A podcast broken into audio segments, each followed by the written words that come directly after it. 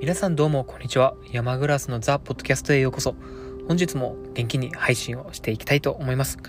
本日内容に関してはツイッターでもお話しさせていただいたんですけども、著者松浦弥太郎さんの著書、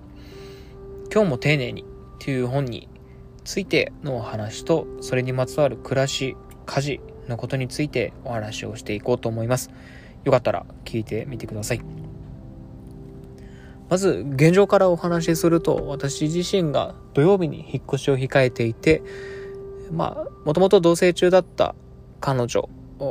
と新たに新居を借りて今度から 2LDK に暮らし始める。28歳の男です。今は彼女の家に入っていて、まあ、自分の家は借りてるんですけどほぼ家賃払ってない、まあ、会社負担のところだったのでそこを開けたまま彼女の家に入っていて、8畳の 1K で一緒に暮らしていました。今度から 2LDK になりますし、まあ、正式に2人で同棲ということで、家事の分担をしていきたいなと思っていた中で、今日も丁寧にという本のことを思い出したので、再度読み直して、で、そこで気づいたことを感じたことを最近思っていることっていうのも付随してお話をしていければと思います。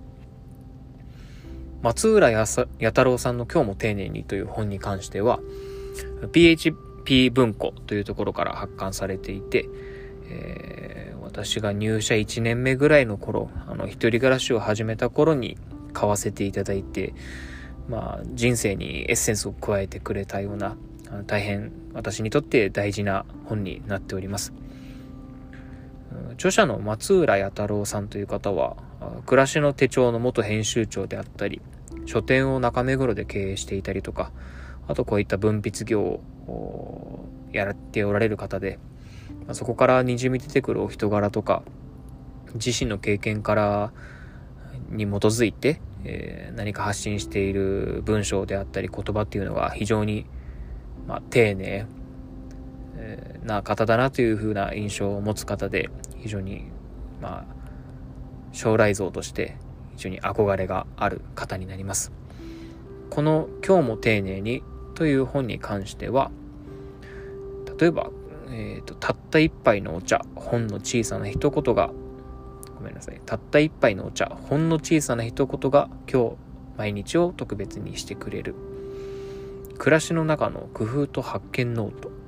というふうな形で書いてあって、松浦弥太郎さんが大事にされていること、まあ、それを一個に凝縮したのが「今日も丁寧に」というタイトルになるかと思うんですけど。例えばとびきり美味しいお茶を入れること。苦手な人に自分から歩み寄ってみること。新しいものを一つ手に入れたら一つ手放すこと。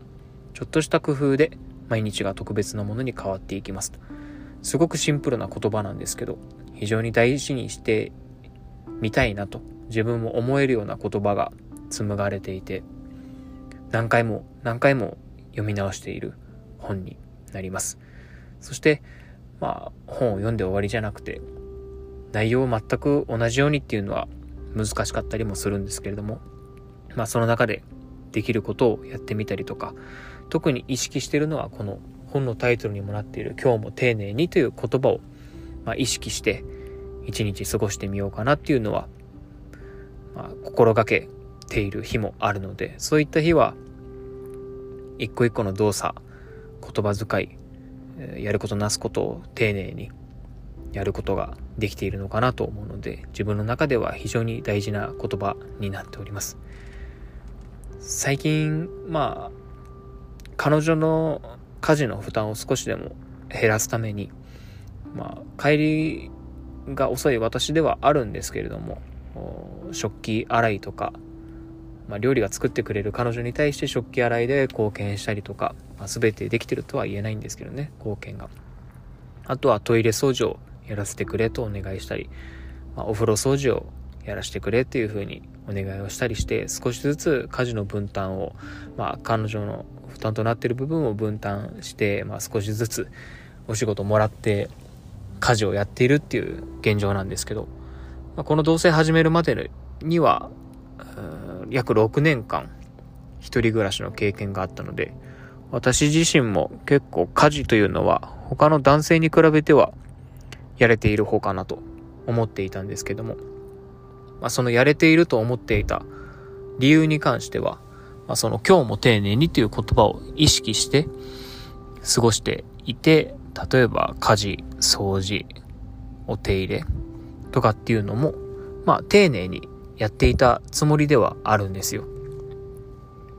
実際部屋っていうのは綺麗に保たれていたりとか、あとは一時ミニマリストに影響されたこともあって、まあ物が少なかったりとかして、まあ比較的片付けやすい、綺麗を整えやすい部屋に住んでいました。で、料理もできる時にはやって、できない時にはま無理をせず、ただそれでも体をいたわるような料理を選んで食べていたんですけども、まあ上には上がいるというふうな ことを言ってしまえばそれまでなんですけども、彼女と同棲を始める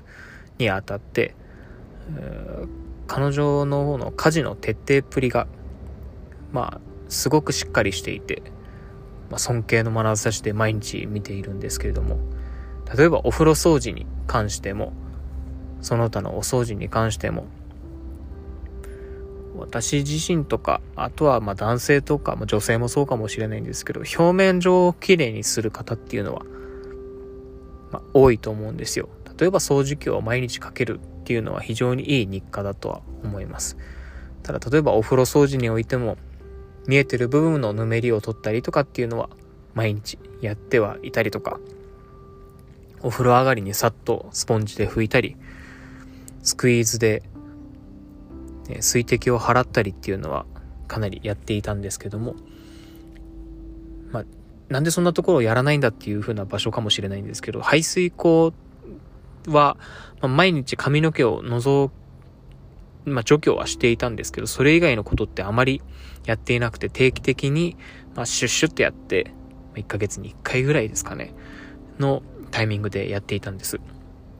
ただ、彼女は少しのカビもやっぱり嫌ですし、少しの香りにも敏感で、匂いを発したら、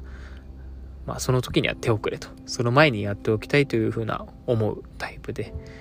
うんまあそういった彼女を見ていると、やっぱりそれの方が効率がいいですし、日々のお手入れ、日々の小掃除、小さい掃除、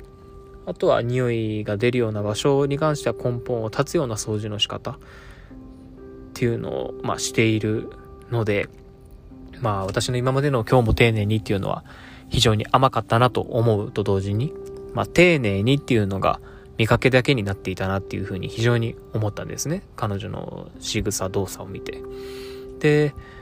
えー、まあ、これまで洗剤の種類とか、洗い方、掃除の仕方とかっていうのはあまり調べてこなかったので、多分家事のやり方が、うん、まあ実家で何もやらずに出てきた一人暮らしの男性にと、男性の私にとっては非常に、まあ、あまりにも無知な部分だったのかなって今更思ったので、楽して続く家事っていう本を買ってみたんですよ。牛尾理恵さんっていう方の本ですかね。で、それを見てみて、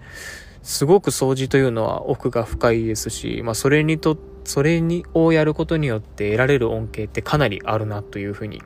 思うことができたので、まあこれからまあ新居に向けて、まあ日々知識を蓄えて、そちらではまあ家事を頑張ろうかなと思ってるんですけど、例えば油汚れに対してはセスキとか重曹、